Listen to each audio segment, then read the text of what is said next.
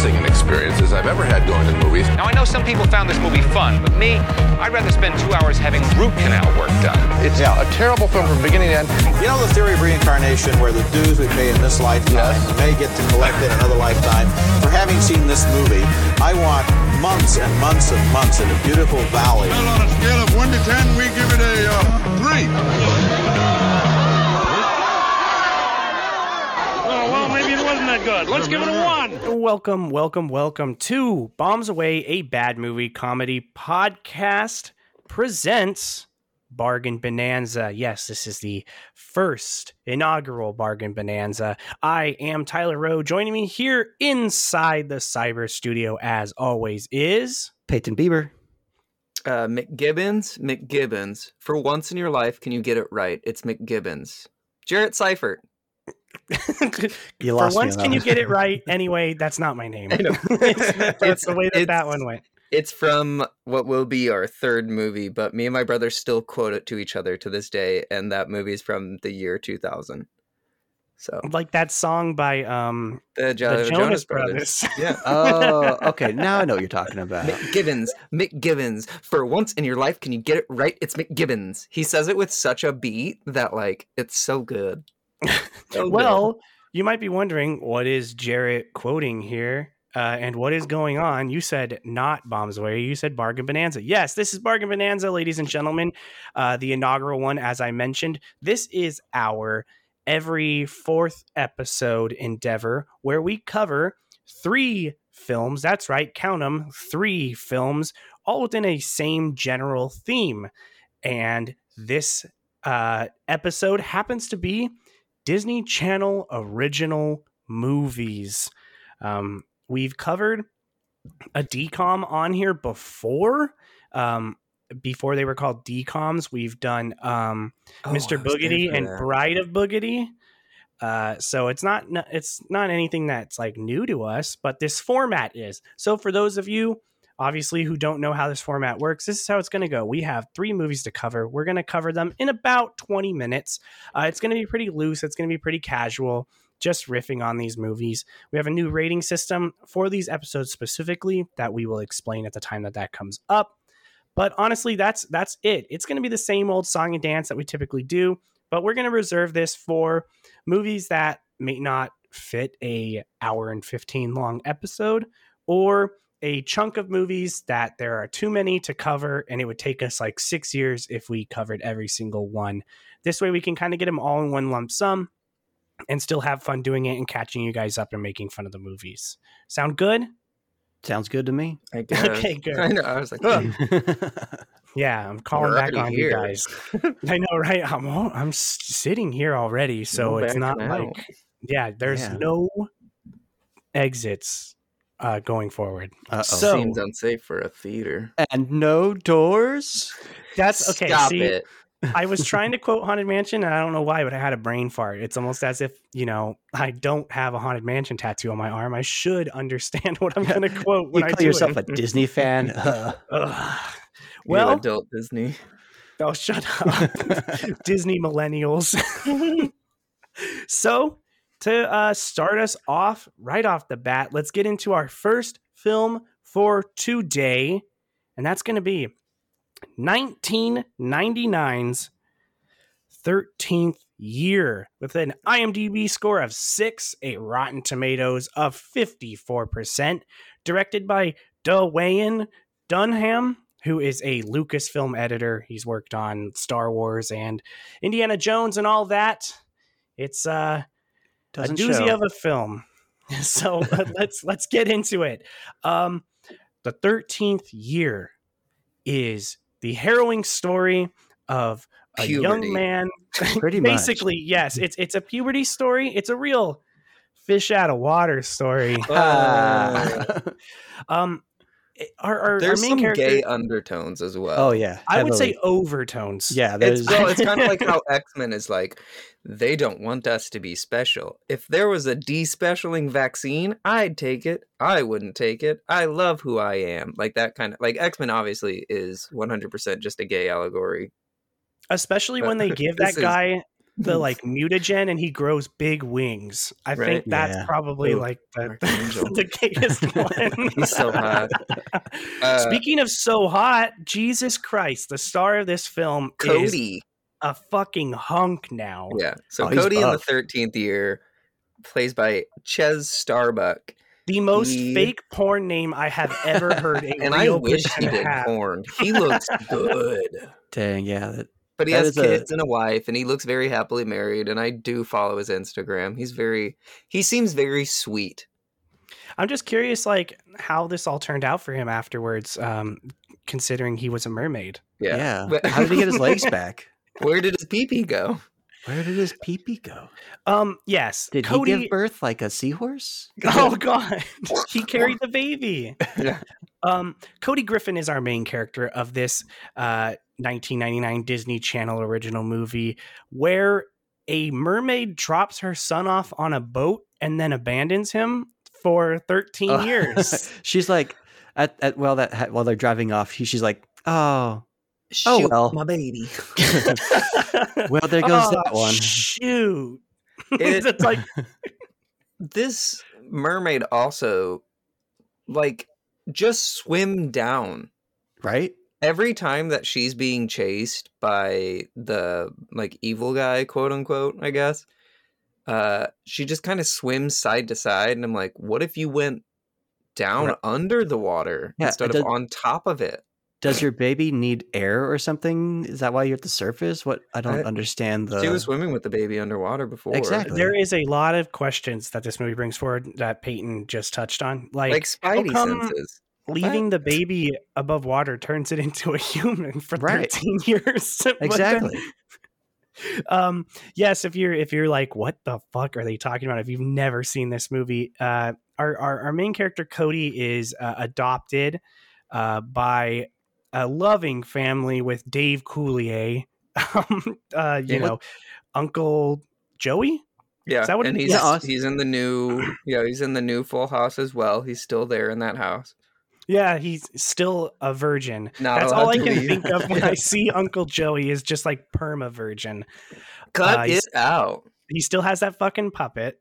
Except, you know what? I take that back because as we learned from that song. About that turned out to be about Dave Coulier. He is a master cunnilingist, so apparently he really is not a perma virgin in real life. Yeah. Don't beat me up, Dave Coulier, that I said that about you. Dang, we'll never meet him at D23 for the 13th year reunion. The 13th year reunion. Yeah, what this movie turns 21 or 22 this year, just like most of the movies that we chose for this somehow. There the 33rd year. There's it's the 35th year. Yes. Damn it. There's also a common thread through the next three films that we chose that I did not realize when I chose them on accident is like dead/missing parent. Oh yeah. Oh Jesus. I mean, it's a Disney movie. What do you expect? Oh yeah. I thought you meant like for actors and actresses in the films. I was like, that's that would be so sad if I said that. I was like, they all have dead parents. This is Disney was recruiting at an orphanage for these films. That's one thing that I will say, like, especially for like the late 90s, early 2000s. I was like, well, they kind of like at least showcased non-typical family dynamics. Well, I think that's true. Not to get super serious about it. I mean, it's not super serious, but this is also around the time that the divorce rate started hiking really high. Oh, yeah. And I don't think Disney wanted to touch on divorce, but having a dead family member is a similar dynamic. Yeah. So I think they were kind of trying to touch into that, but it's still really sad. I don't know why. We don't want to keep them alive, so we'll just kill one of them. Yeah, divorce is so bad you should just die, is basically what Disney is saying. Right. Yes, Cody, he is growing up. He's going through puberty, and what do you know? He is Spider-Man. He can stick to walls. He can shock things, and... I mean, this is no longer Spider-Man, but he's growing wet. He's growing like scales and shit like that. And he can swim real good. Yeah. He's on the swim team. That's kind of not like a minor plot point, but not a major plot point. It's just like he's always in second place. Swim fast. Yeah. They just wanted to throw some water. And they wanted to show some kids in like Speedos. So, All three of these movies have a bully in them too, like a textbook, like white fat bully. In our third film, it's not like a fat guy. 13th Year, he's not fat. He's I'm just thinking of he's the dad. You're talking about the dad. yes. Yeah. So, Cody is dealing with the fact that not only is his body changing because he's going through puberty, but also that he's turning into a mermaid, which is the fucking wildest merman pop. Merman. Oh my God. This movie is so melodramatic. Yeah. It's insane. This is a Lifetime movie, if I have ever seen one. It really is. There's a moment where the girlfriend, what's her name, Sam, she walks in on after this big swim meet where he's kind of half fish. She walks in on them trying to drag him. That's what it sounds like. But this is the really gay moment where they're trying to dry him and get his scales to disappear because ooh, shame, he's different. But she walks in and she's she faints and then she's like, oh my God, you really are fish. She's like, I can't handle this. Knowing that you're different, it's too much. And I was like, I got so mad at this girlfriend. I'd be like, great, this is my new superhero friend. Yeah, I got mad at her. She really made me. She pissed me off. Yeah. She's oh, you're different. I can't believe it. I can't handle it anymore. I'm like, dude, he's a merman. How cool is that? Relax. Have you not seen Aquaman? You're gonna be fucking And as we see in the future, he gets really buff and cool and hot. So she's like, damn, I could have laid that. Dang. Do you know what's one thing you just brought up that I didn't really think about is he has a girlfriend, right? And they're like, this is his girlfriend. He's 12 years old in this movie. Yeah. And I'm not interested in that romance dynamic of a 12-year-old and his little child bride. Tyler. What's the movie title? The 13th Year. How old is he? 12. For the first scene of the movie. And then he's 13. No, it's I'm just saying. 30 minutes in. It's a middle school romance. It is kind of creepy, but it is also geared towards kids. Yeah, and they kiss and he zaps her. Not the worst kiss that we're going to cover today. The funniest thing about her personally to me is that she really kind of is the second biggest name in this movie. There's actually two people that are bigger than her. Are you talking about the dad, the MAGA hat?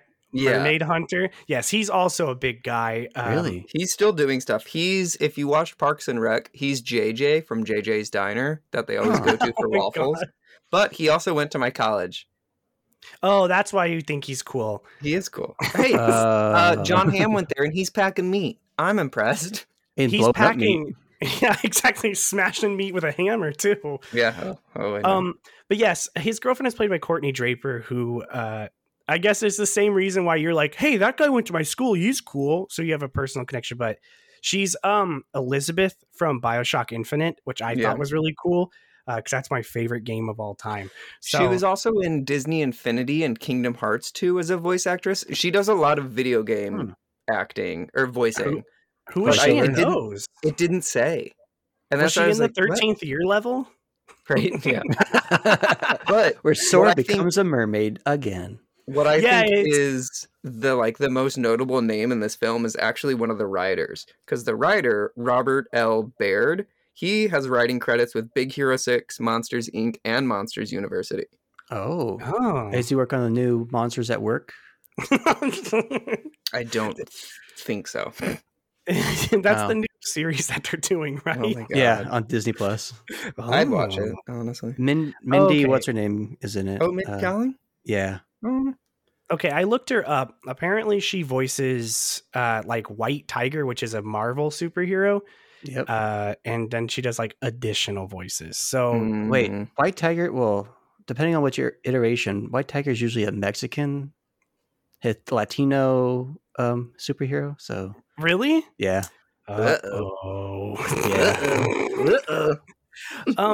But yeah, so we did touch kind of briefly on the quote unquote villain of this movie, which again, like I said, this movie is so fucking melodramatic. He's really, he's like a mermaid hunter now. He was a fisherman. He was the one whose boat Cody got left on 13 years ago. No, he wasn't. No, it was the parents. Oh, yes, that's right. It's a parents' boat, but he was pursuing the mom. Yes. Yeah. Yeah, because she's hot. I mean, so he's like, oh, never nice. Speaks a line. Did you zero dialogue? That's exactly what the dad said when they saw her. She's like, oh yeah, she's hot. And the wife is like, wait, what? Oh my god, let's cut it out. The main guy sees her in his dreams beforehand, so part of me was like, I wonder if he was like, damn, that was a really weird wet dream. Boo. The mermaid puns continue. I think the scariest, like worst, most sad part of this movie is the treatment of the tide pools. That pissed me off. Yeah, that kid destroyed a lot of ecosystems. He's like, oh, I'm studying these things. And then he just walks through it with his boots, sticks his full greasy face in it. I'm like, you are destroying these tide pools with your dumb idiot thinking that you're actually studying them.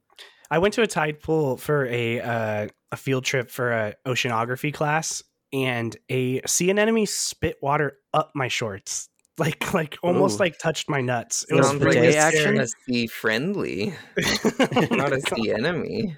Shut up. But you don't touch that shit, and he's trouncing through it, and I was like, he doesn't know what he's doing. It's 99. He's a merman. The nerd. Oh yeah, the kid who very clearly they're trying to make him look like the Squints from the kid from Sandlot, but it's not the kid from Sandlot. I was so confused. I was like, oh shit, he's in something else. That's cool. And I was like, no, that's not the same fucking kid. Yeah. Why did they dress him like that? Why did they make him look just like him? No idea. But this is also one of those stupid things where they're like, this is a nerd character. And it's one of those things. It's the funniest joke that I see online where it's like, you weren't bullied because you were a nerd. You were bullied because of the way you acted. And like, we're just kind of a dick to people. And this guy, it's not the same. He wasn't a dick, but he's so defeatist of himself. He's like, well, I'm a loser because I deserve to be. I'm like, you wouldn't be if you didn't think like this. Right. Maybe he has a degradation kink. Right. But it's just because even at one point he's like, whoa. If you guys are fighting, who's going to beat me up between classes? So I think he really does have that kink. That's so cool. Imagine if you were really into that and you were just like, there was bullies around and you could just let them beat you up and shit like that. Yes.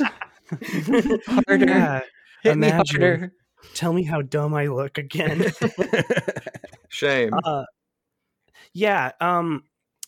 Cody, he becomes so strong with his powers so fast that it's like this like power creep of all of a sudden he's like, yeah, I can heal people with my shock. And he brings his friend back to life. Death. That's what I'm saying is this whole movie is so... No one dies from being underwater for less than a minute. Yeah. It's established that his nerd that friend... That could have happened, but... I mean, babies can drown in an inch of water, so I don't know if, maybe. But Jess... It's like, backpedal. It's established that he can't swim. Backstroke. Oh, gosh. Butterfly. It's established that he can't swim. He kind of drowns, and Cody zaps him back to life, zaps his heart. It's really dumb. Yeah, because he has electrical powers because electric eels do too. Yeah, I don't get it. That's how it was explained. It's so fucking stupid. It's a stretch. His mom fucked an eel is basically what we're getting to here. Hey, if I was a mermaid, I'd think about it. Which one do you think she fucked, Flotsam or Jetsam? She can do better than both of them. Flounder? Yeah. Sebastian. Hey, man. No, she could get Triton. What if Cody wasn't turning into a mermaid and he turned into like a crab man? That'd be crazy. Claws and shit like that. That'd be fucked up or what? Oh my god. There we go. I'm going full circle. That evolution always leads to crabs eventually. See, I told you.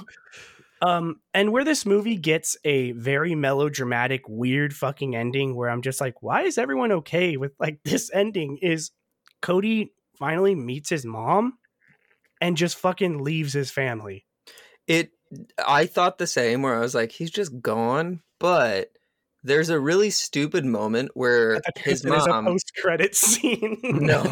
His mom... Okay, so his Aquamarine. Sorry. So, did you say Aquamarine? Yeah. Boo. I know. That was a bad... But, so, like, she's in the water, just... All she knows how to do is tread water and smile. I think she had a really ugly voice because they didn't allow her to speak. She can't speak. Mermaids can't talk. Well, but, how can he talk? Well, I guess he'd learned. He's something. I don't know. Never mind. The Prince Eric side of it. He was a baby raised by humans. It don't make sense. But she's just floating there, and then his onshore anti-vax mom, she's like, she's staring at her, and then she goes, "Oh, you're gonna go with her, and she'll have you back before school starts." Oh, and that's it. Oh, really? So I guess there's like some sort of telepathic joint communication, custody? Yeah, where it's like, "Oh, you'll live with her in the summertime in the ocean, and then when the waters start to chill, you'll come back on land."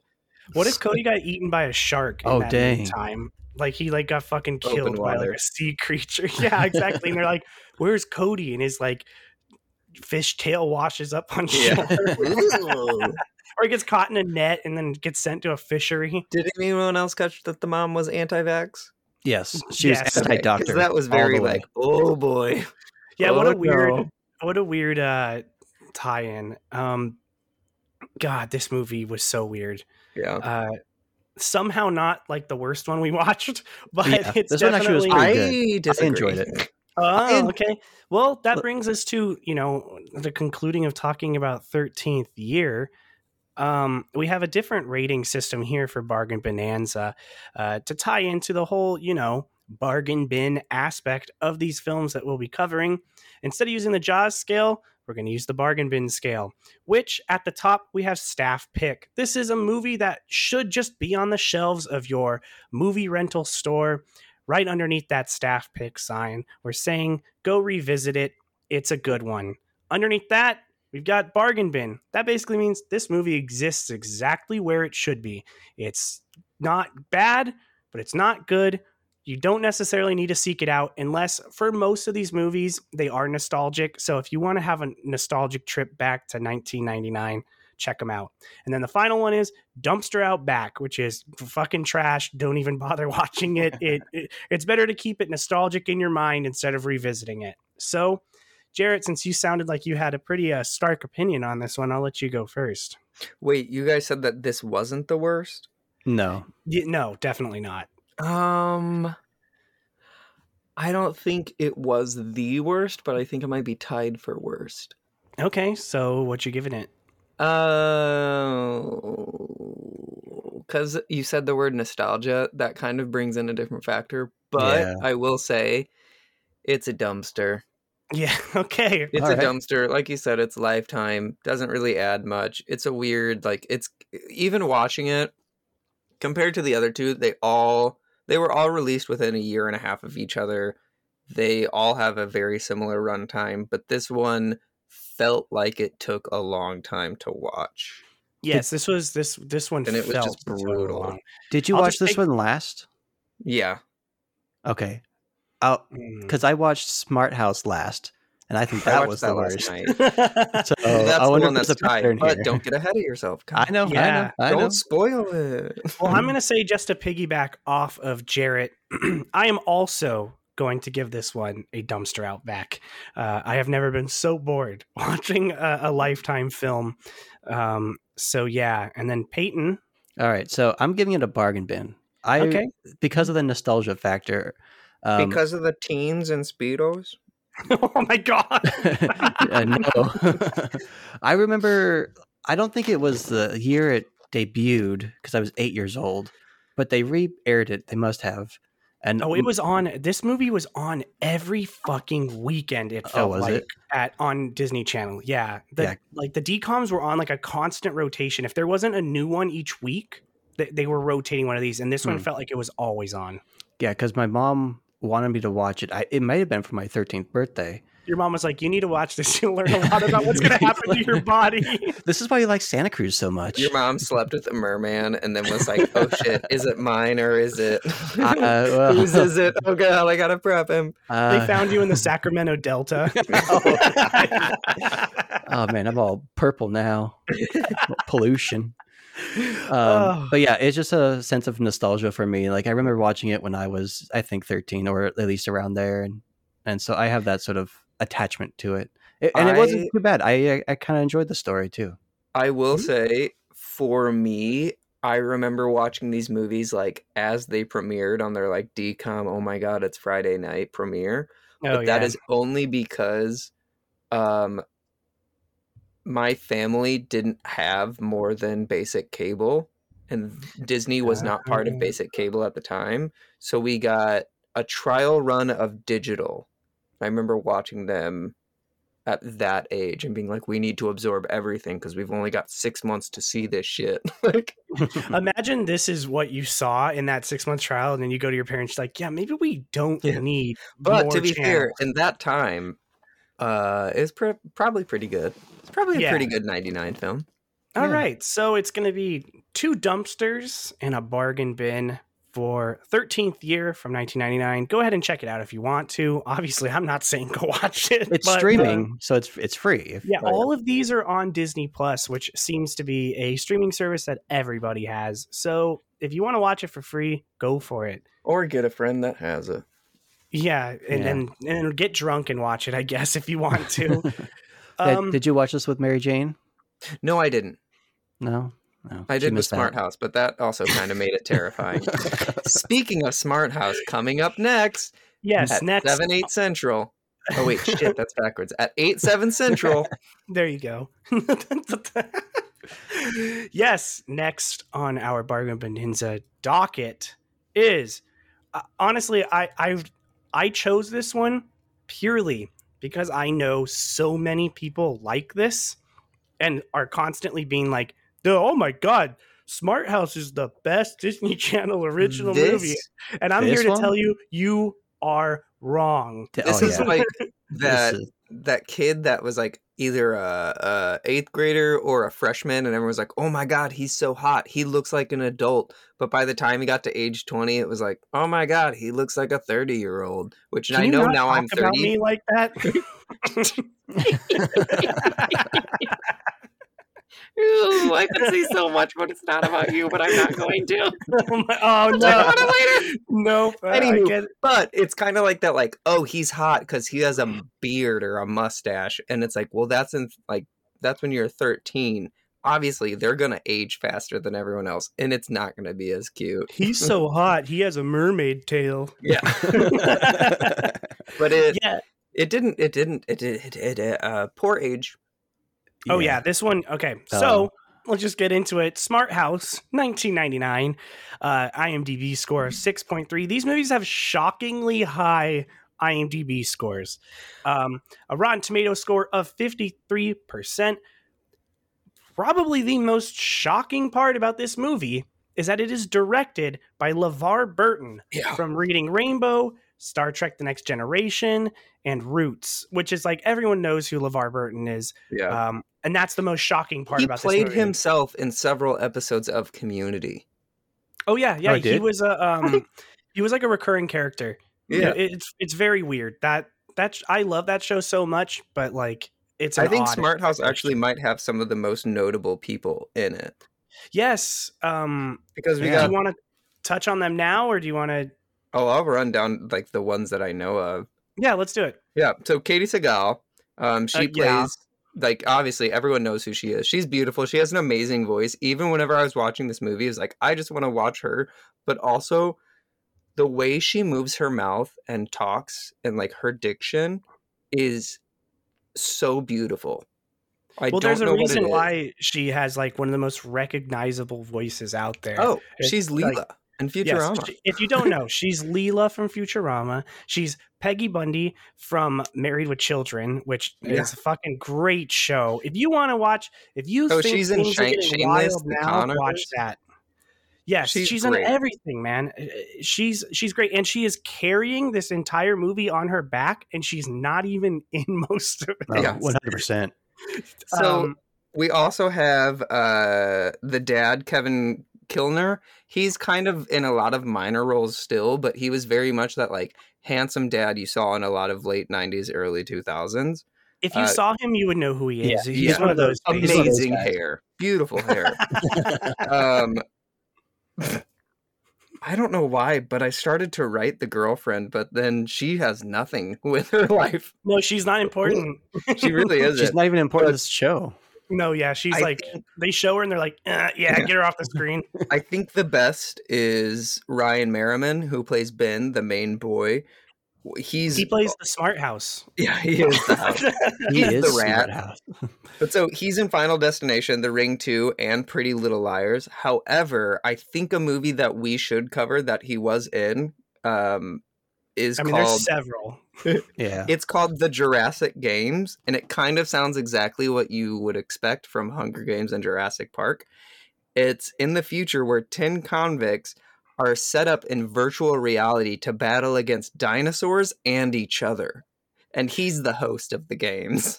Could you imagine him being in a worse movie than Halloween Resurrection? Like, that's embarrassing. He's also in another Disney Channel original movie that came out several years later. That seems to be the one that everyone always remembers, which is Luck of the Irish, which is just...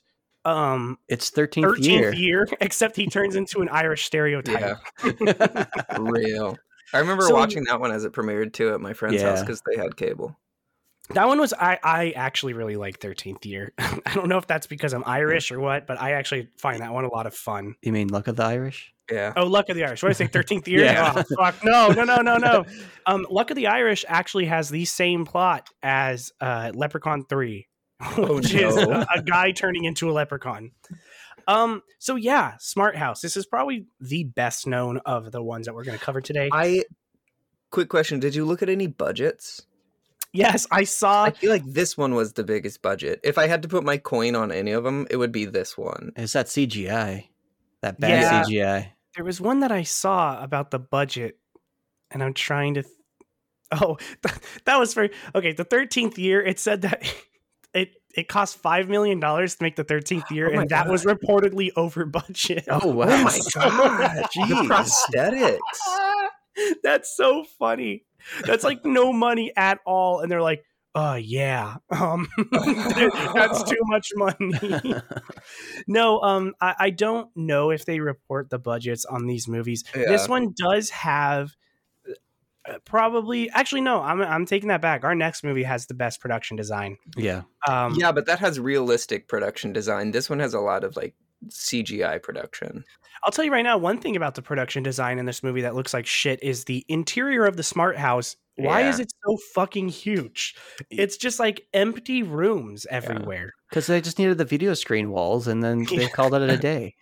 This is another one of the ones that we're covering that has a dead parent. Their mom is dead, and quite the juxtaposition compared to our next film.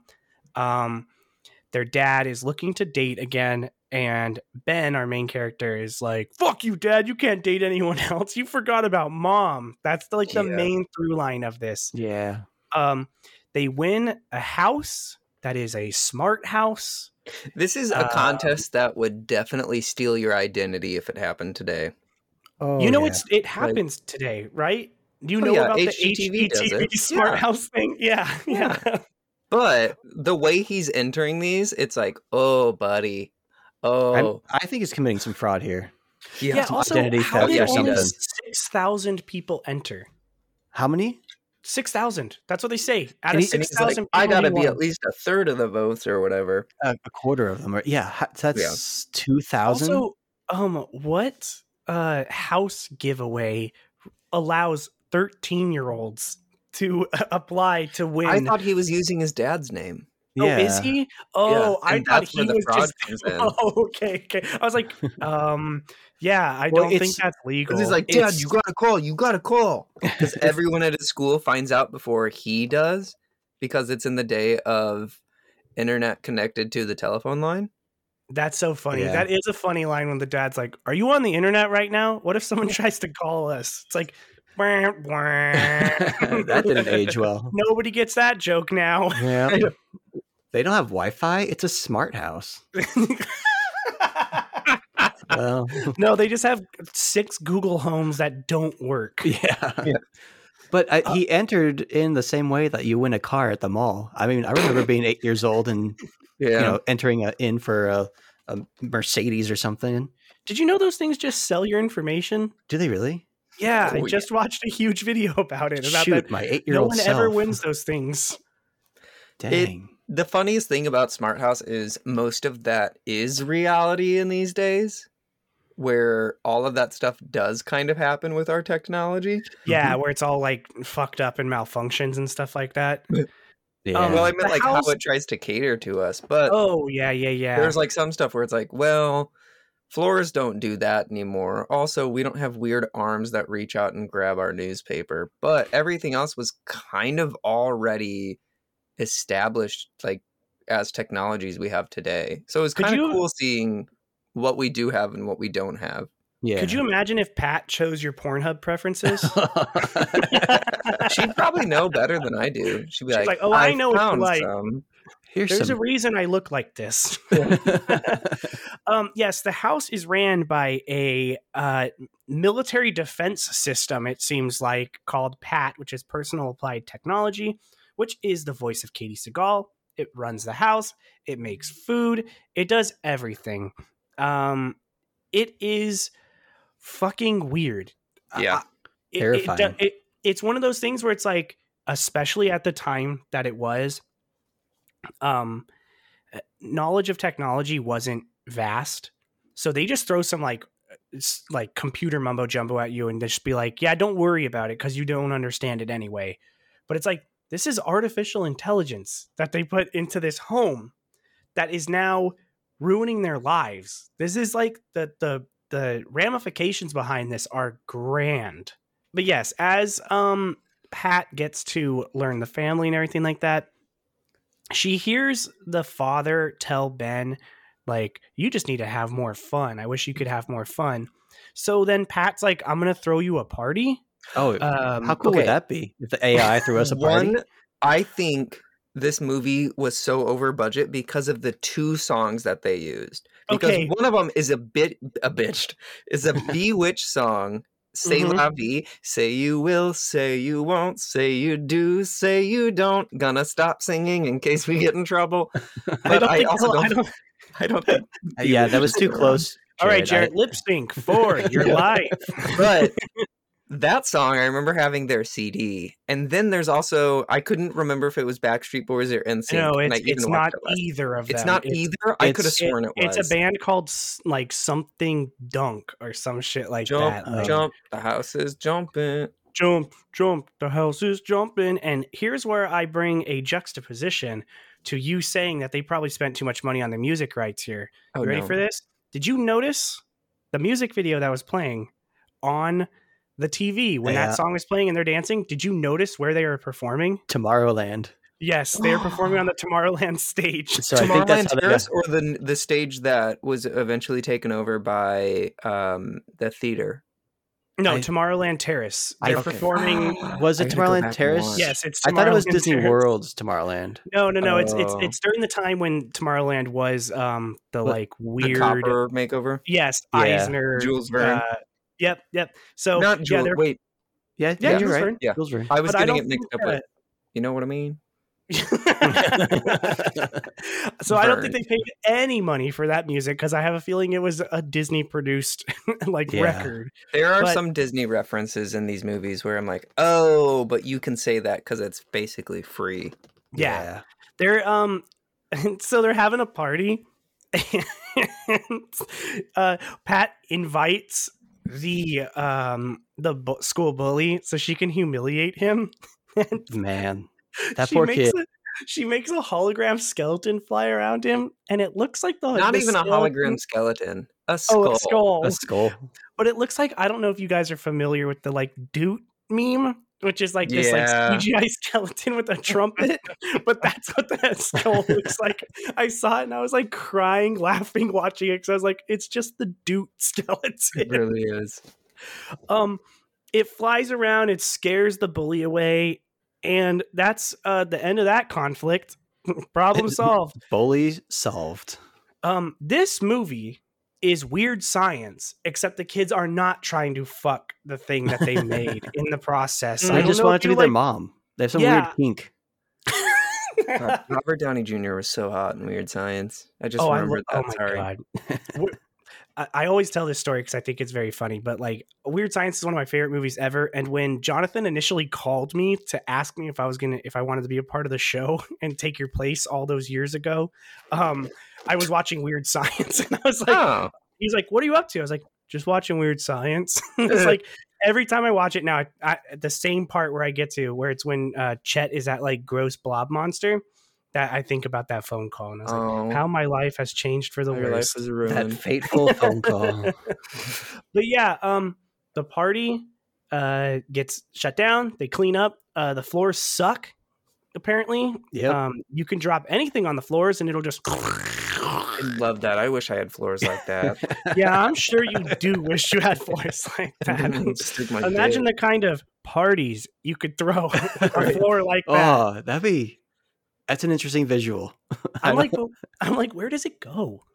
But also, like, does someone have to grocery shop for this house and then stock it? Because why is there so many oranges? Well, maybe it sucks up all the trash and reconverts it back into food. We took all your party cups and turned it into smoothie. That's why I can make orange like plastic cup. Yeah. Like, burn. Do you know what'd be really gross is if when they sucked that smoothie into the floor and then they showed Pat like licking her fingers. Tastes like home. We forgot to mention that the dad is now dating the scientist who. The dad is now dating the house. Yeah, right. He put his dick in an electrical socket. The dad is now dating the scientist who created the house, and I also want to mention that that's the only reason that he's okay with taking the house. Pretty much. Initially, when they win it, he's like, "I don't know about that," and then he looks in the newspaper and sees the scientist who did it, whose name is Sarah, and he's like, "Maybe we could move in." It's like, I'd like to get to know her. Yeah, it's like, dude, come on, that's gross. He's gonna come on.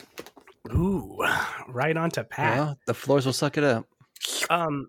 Pat, there is like a couple really tender moments in this movie that it does very well. Which is Pat finds Ben watching old home movie footage of his mom. And he's like crying because he misses her. And he already had a big blow up about the fact that his dad is trying to date Sarah and that he's trying to replace their mom and everything like that. So he also hijacked the system. Yeah, he's like reprogrammed her. Like, doesn't even talk about how he's a computer whiz, but sure, yeah, he can hijack. Yeah, because the only thing that they've showed us so far that he's interested in is playing basketball. So I don't know where all of a sudden he can like hack a military. But not interested enough to try out for the basketball team because he's too busy playing mom. No, he won't be on the basketball team until a few movies later when he turns into a leprechaun. Yeah. So Pat converts herself into a mother, and now she's also a like sentient being. She basically like WandaVision's what a mother is. Yes. Damn. You wouldn't know the difference between a hologram and a 3D projection. I was like, aren't they the same? Yeah, she did. I know, yeah, and I was like I don't know what the difference is. But okay, she's using the same technology they used to put that Michael Jackson hologram out there. She was like, Kanye hologram. Tried to buy me and give me as Kim Kardashian's dad. No. He did that. Did he? And then the hologram complimented Kim on getting with Kanye. That's really weird. Embarrassing. That's so good. I love that. Weird. They're getting divorced, some people say that rich people don't spend their money well, and I tell you not. Pat goes haywire as the mom and is like not letting anyone leave the house. So Sarah infiltrates the house in what seems to be a very large security concern. Which is that she jumps through the newspaper slot. I think technology, like he can use a computer, but the house can't see what he's saying on the computer.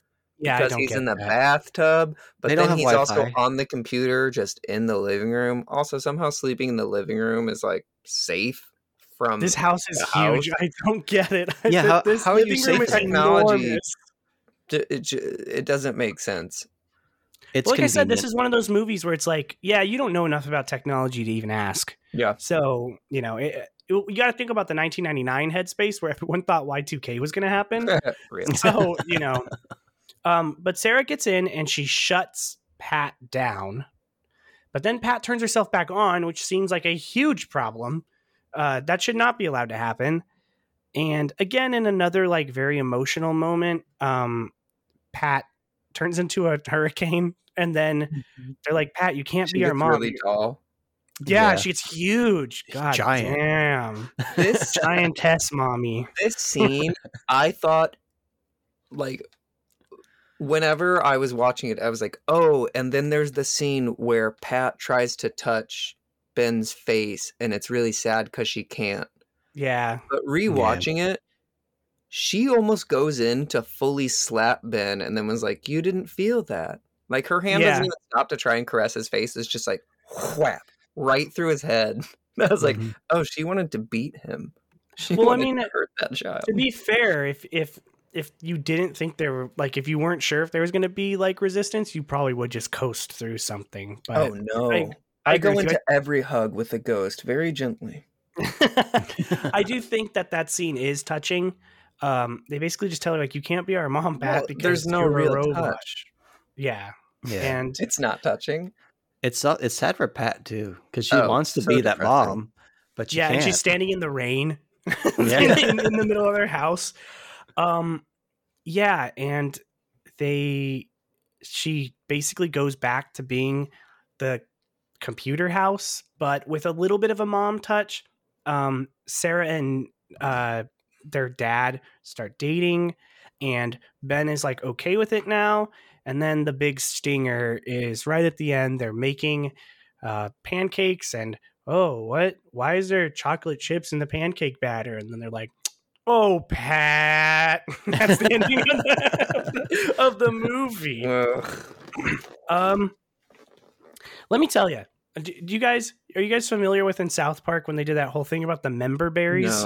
No. Which is like, it was just kind of like nostalgia. They were talking about Star Wars, and it's like member berries are always like, member Star Wars.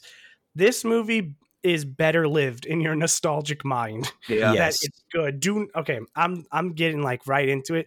Do not go back and watch this movie. This is a dumpster out back for me. This was really bad, much worse than I remember it being. Keep it in that nostalgic center of your mind. Yeah, you'll ruin it if you rewatch it. So I'm giving it a dumpster out back. Like, no qualms about that. This deserves to be in the garbage. Peyton. Dumpster out back, trash it, don't watch it. If you haven't seen it, don't watch it. If you have seen it, don't watch it, because it's living better in your memories and of better quality than you go back and watching it now. I lost interest about halfway through, and it's like, it's pretty boring too. Yeah. All right, next. All right, the house is bad. All right, cool. All right, keep going. Just go watch Weird Science. At least that's sexy. There you go. Perfect. Jarrett. I want to give it a bargain bin just so I have to force people to watch it a little bit. But yeah, it's a dumpster. Yay! Yeah, look at that.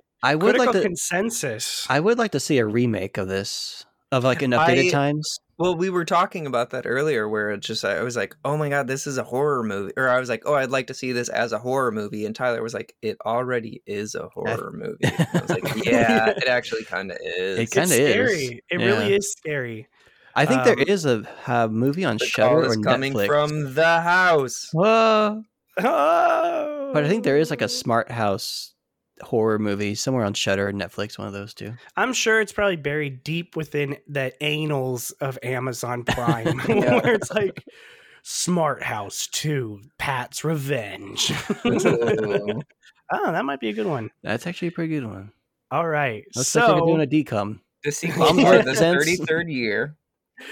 Wrapping it on up, bringing up the rear here is our third and final film for this Bargain Bonanza. The best. Phantom of the Megaplex from 2000 with an IMDb score of 10.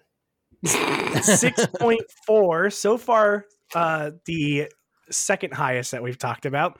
And an a Rotten Tomatoes score of 53%. Okay. Directed by Blair True, who I have only seen that they direct educational Mormon films now. Oh, so interesting. Yeah, don't know where that's going with that one.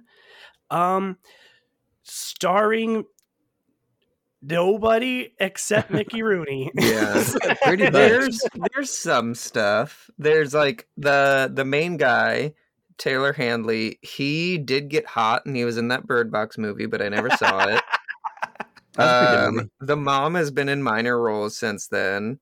She's actually plays, I believe, Veronica Mars's mother. Yes, on Veronica Mars. I love Veronica Mars.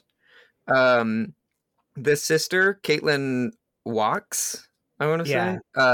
So she hasn't been in much, but I think she's in a movie that we might be covering on another Bargain Bin. Bargain Bonanza? Yes. Bananas. The Hungover Games.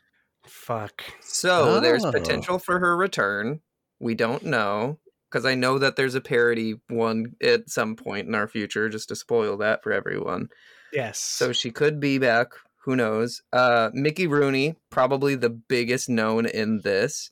He's kind of a legend a little bit. He did pass away in 2014, but a credit in 2015 for American Dad, and then one in 2017 for a Dr. Jekyll and Mr. Hyde movie. But he was also in Night at the Museum. Yeah. And Mickey Rooney, I probably think best known for being incredibly racist in Breakfast at Tiffany's. That's probably his best role. He plays the Japanese, quote unquote, hotel owner. Oh yeah, were you not aware of that? No, I've never seen Breakfast at Tiffany's. That's why I put racist next to his name in the notes. I was wondering. I was like, maybe he'll explain this. Look it up. If you're not familiar with it, it's obviously a horrific portrayal of a character, but yes, he plays in full yellow face and like incredibly racist stereotype. Yeah, that and he was well known at the time as a character actor for playing racist Asian caricatures. Well, he's dead now. Yeah. Yep. There's also like some smaller characters. John Pingu, who played Merle, which there are so many random teens in this movie that I don't know who is who.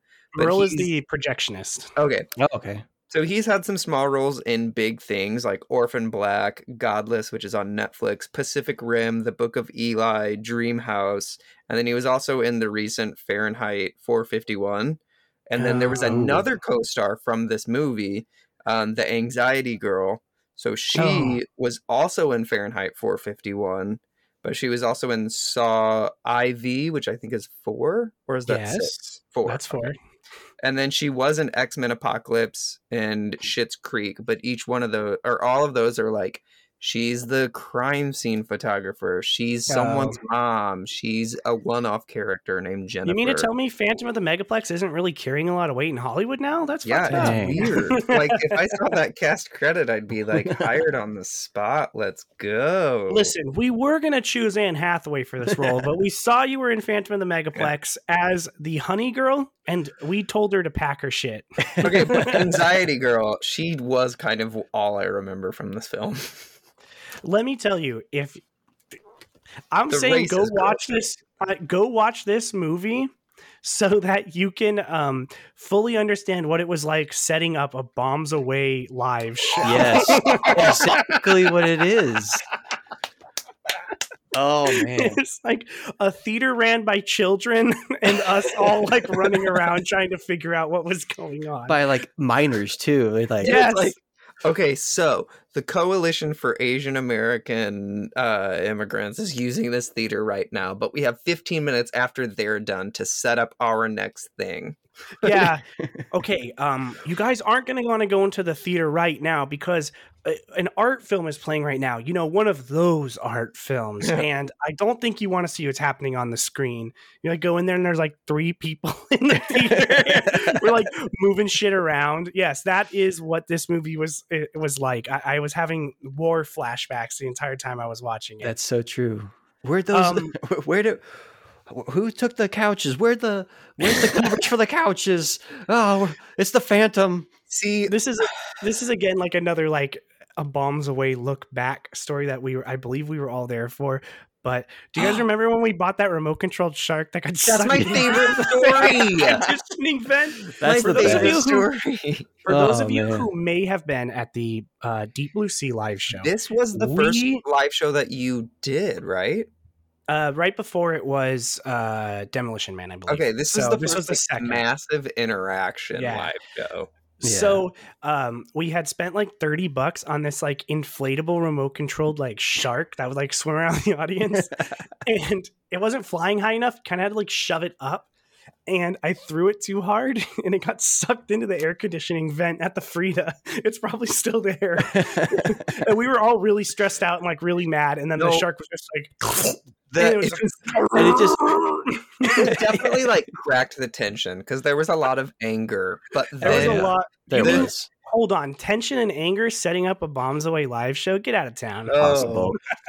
Oh man, that was also. Never mind. That's. I was like, that was also when I got shat on for no reason, but other than being myself. I think that was the one where you were really drunk for it, if I remember correctly. That's every live show. Every live show, you'd show up with a box of wine. I wanted to black out. It was nice. You and Carly, man, you're fucking pounding back wine. This isn't a Phantom of the Megaplex. No, but the shark, we got it up there, and it was like it was a good 10 minutes of it just going like against the like air conditioned like induction or whatever. But we managed to get it down somehow. And then we noticed that the top fin had been like ripped off and sucked away. So it wouldn't work anymore. And then I went like this. The Phantom of the Megaplex strikes again. I hate that child. I want to punch him. That kid is in Small Soldiers. He's Kirsten Dunst's little brother. I love that movie so much. That movie's so fucking good. Yeah. Do you know who the director of it is?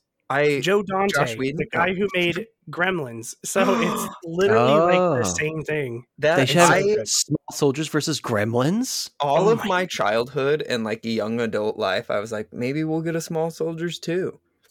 I would love it. That would be amazing. But that's literally, I love that movie.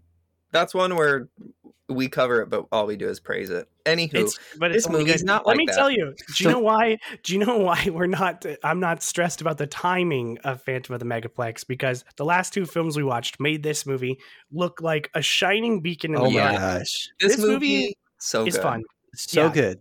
Go watch it. It's amazing. It's got good beats. I think the scene breakdowns are pretty decent. You do have a lot of annoying characters, but the quality. You can tell that between 1999 and it's literally it was like less than a year and 6 months from the 13th year's premiere is when this came out. And you can tell in that year and a half, they like cranked the dial up, not a ton, but enough to notice like a good difference in quality. So this one is about Pete Riley, who is an assistant manager at a local 26 screen megaplex. Not possible. That's like a mall. He's 17 years old. Not possible. But there's all these stories about when the original theater got demolished, someone got stuck inside of it. There's a phantom. They're really actually just playing up on the whole don't say Macbeth in a theater thing. Yeah. It's like anytime something goes wrong, it's because somebody said it backstage. It's and don't like, say Macbeth if the theater hasn't performed Macbeth. That's the trick. Yes. So I was in theater in high school and I used to say it all the time. Every time we were going to do it. That we were going to fail. Yeah. Right before we would go on stage, I'd be like, all right, everyone, Macbeth. To like go out. But yeah. So It's about this movie theater. There's all these characters. Mickey Rooney plays a guy named Movie Mason, who is a mentally handicapped old man who stays in the theater and like works there for free because he loves movies. I hate this man. Yeah, this character's awful. I'm just trying to tell them about the joys of a different movie, and the one they're trying to see is bad, and I think they shouldn't go see it. And it's like, shut up. It's like, shut up and be a guest on Bombs Away, asshole.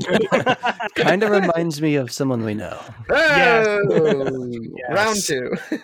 No, yeah, so they're going to have a huge movie premiere for a movie called Midnight Mayhem that night. Really, the whole story. Fun. Looks like a good movie. Yeah, it looks fun.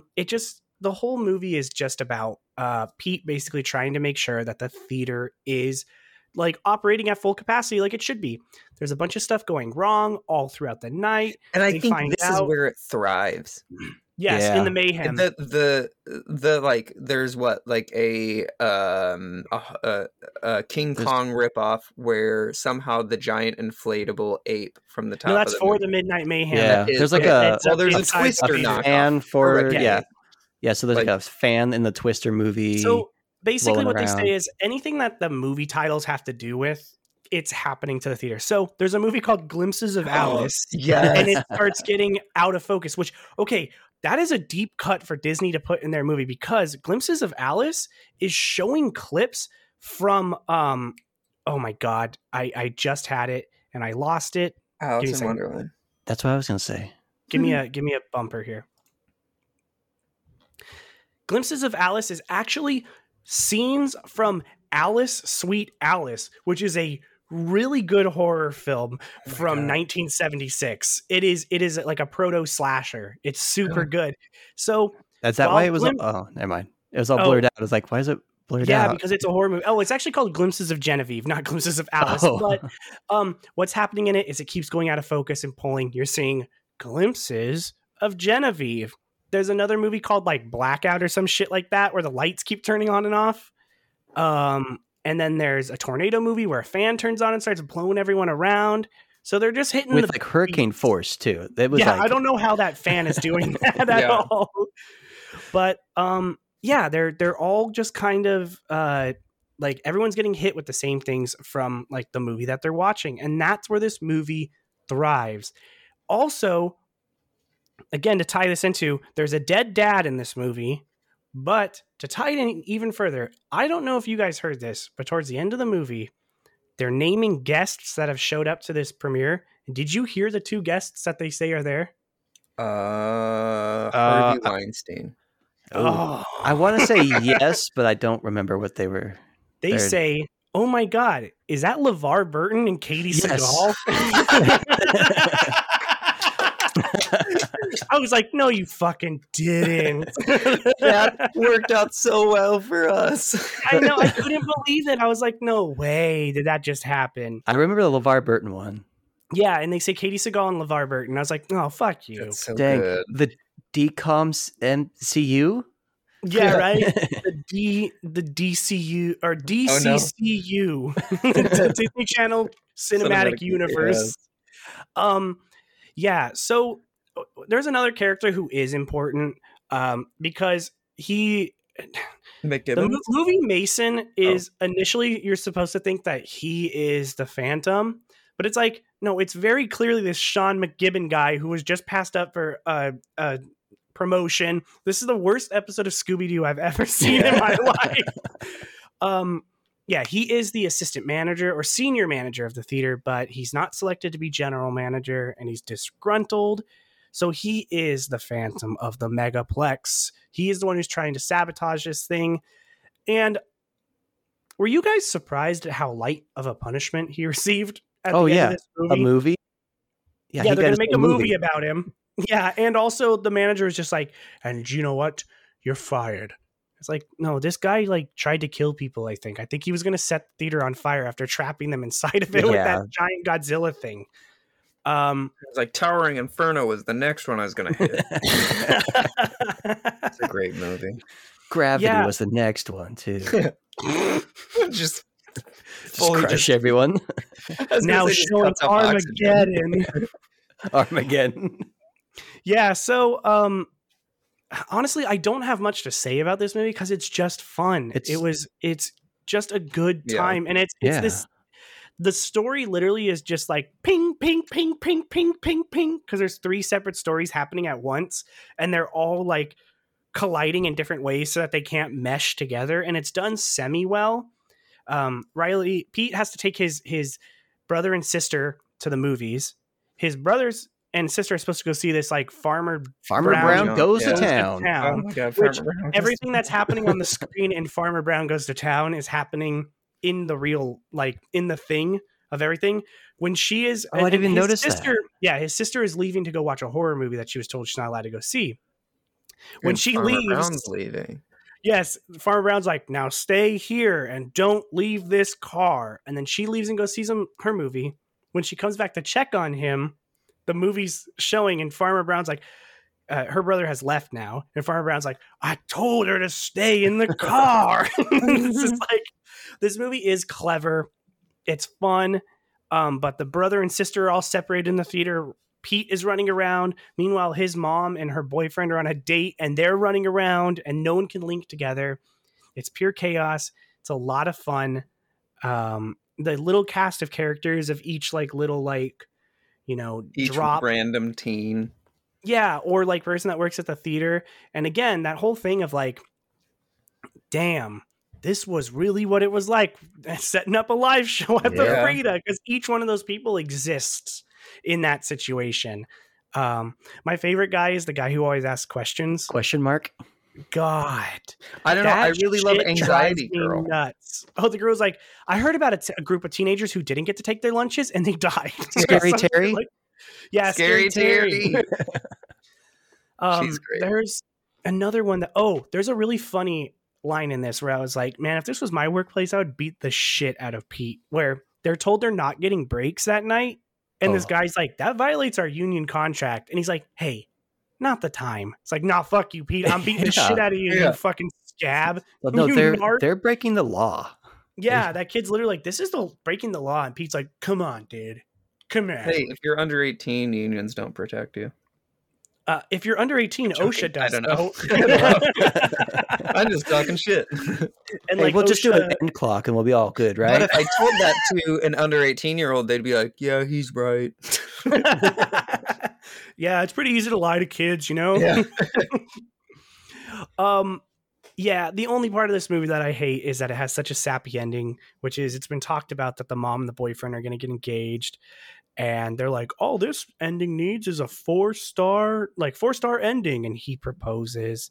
But there is one thing I wanted to talk about at length, which is, holy shit, is Mickey Rooney's monologue in this movie beautiful and so misplaced. It is in the wrong movie. Which one was when that? He's talking about like the beauty of movies and like how beautiful it is to see a film and all this kind of stuff. I'm like, hey dude, wrong movie. This is a great monologue, but like wrong movie. They're not going to let you host the Oscars like that. It's just so beautiful, but it was like, this is a weird place. Yeah, we need that speech now. Right? Yeah, right. Yeah, do it in front of every screening at an AMC right now for Kong versus Godzilla. But yeah, I just liked this one. Do you guys have anything to add? I loved it. No, it was my favorite. There's something I forgot about Smart House, but we'll talk about it. You can say it. The dad kisses the daughter on the lips in Smart House. Yes. Oh, she and they're not related. And even though it's acting, it's very like, ew. Yeah, I actually think even if you're not acting, kissing your children on the lips is very gross. Tom Brady. Yeah. So would you like to change your rating from a dumpster out back to a staff pick after that kiss on the lips for Smart House? Yeah, 100%. No, yeah. I'm going to give this one a staff pick. I think it warrants going back and watching it. It's a lot of fun.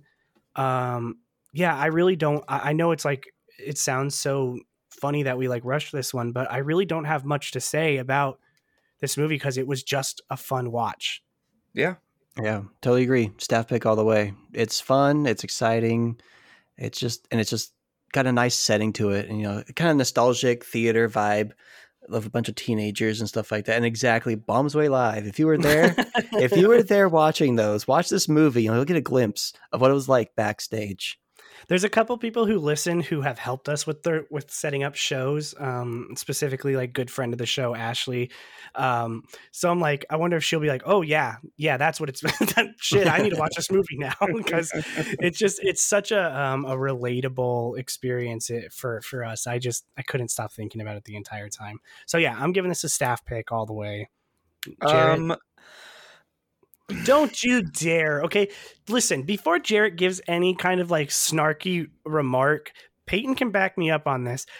Jarrett watched this like on his own before we even. Yeah, he's like, I already watched that one. Yeah, he's like, I've watched it like 10 times in the past week.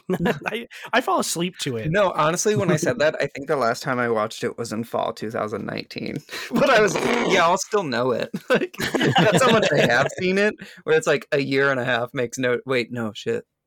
Yeah, a year and a half. A year and a half, yeah. I mean, 2020 doesn't count, so really it was like 6 months ago. Yeah, right? But I know it enough, because I know I've seen it multiple times in my adult life, and it warrants staff pick, but I know myself in watching it that a lot of minor things really piss me off, so I could easily go with Bargain Bin, but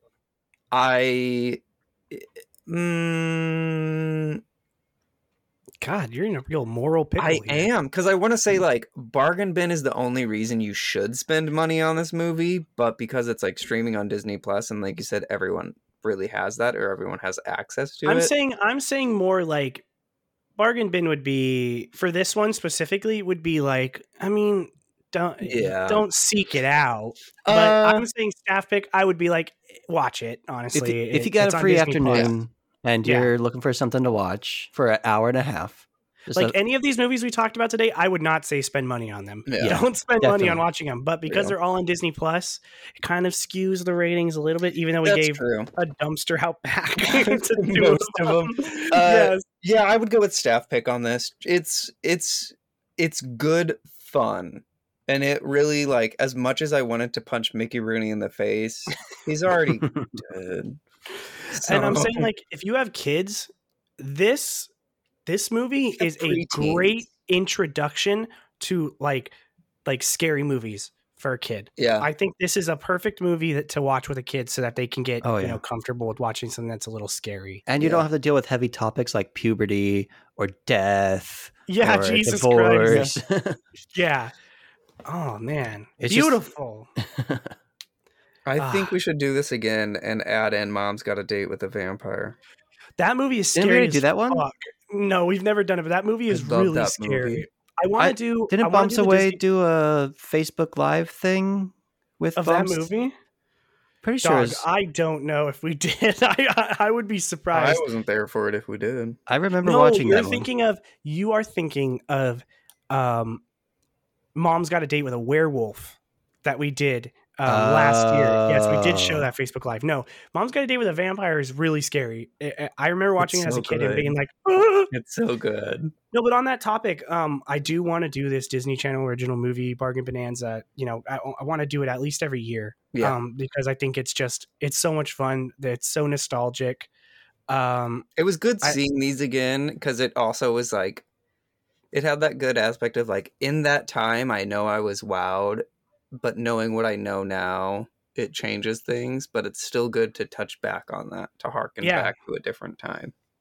Yeah. Now, to talk about something harkening back to a different time, I'm telling you guys right now, set your calendars. May 10th is fight night, because that's when the next episode comes out, and I'm going to fight feverishly for our next film that we're going to be covering, because I love Indiana Jones and the Kingdom of the Crystal Skull, and that is going to be our next episode in 2 weeks. So I'm super gay for Cate Blanchett, so she is good in it. Yes, I'm there with you. Hey, I'm right there with you up until like the last. Yeah, that last room, shut the fuck up! I hate you guys. But yes, join us in 2 weeks for Indiana Jones. Kingdom of the Crystal Skull, an episode that we have tried to record like 5 times. I don't know how it just keeps not happening, but I'm so excited. Again, thank you guys so much for... What? It's see-through. It is a crystal. You fucker. I hate you. Well, thank God the episode's finally funny with that comment. I don't know. I'd give that comment a dumpster bout back. But yes, thank you guys so much for joining us for this episode. Thanks for sticking with us. Thanks for supporting us. I hope you guys liked this format of Bargain Bonanza. Like I said, every 4 episodes is going to be one of these ones. Should I say what the next one is going to be? You kind of alluded to it earlier. I won't say what movies it is because they may change. We'll do a little teaser. The next Bargain Bonanza is going to be... One. Yeah, that's the next one. That is the next one. Okay. That's literally the next one. I know it's in the docket. Yeah. The next one is going to be bad parody movies. And I'm excited because I love 3 bad parodies. Love bad parodies. And it sounds like that Starving Games one has just now made the list. Hungover Games. There's another one called Starving Games. Yeah. We're going to have to watch Hungover Games first because what if it's so bad? No. But yes. God, I'm so excited. That'll be the next one. Thank you guys again for supporting us through all this. We are so happy with the reception of the show and everything like that. And we, love you guys. We're glad to be back. Yeah. If this was Smart House, I would give you a kiss on the lips. Thank you guys so much. And that's it for us here at Bombs Away. Goodbye. Bye. Bye.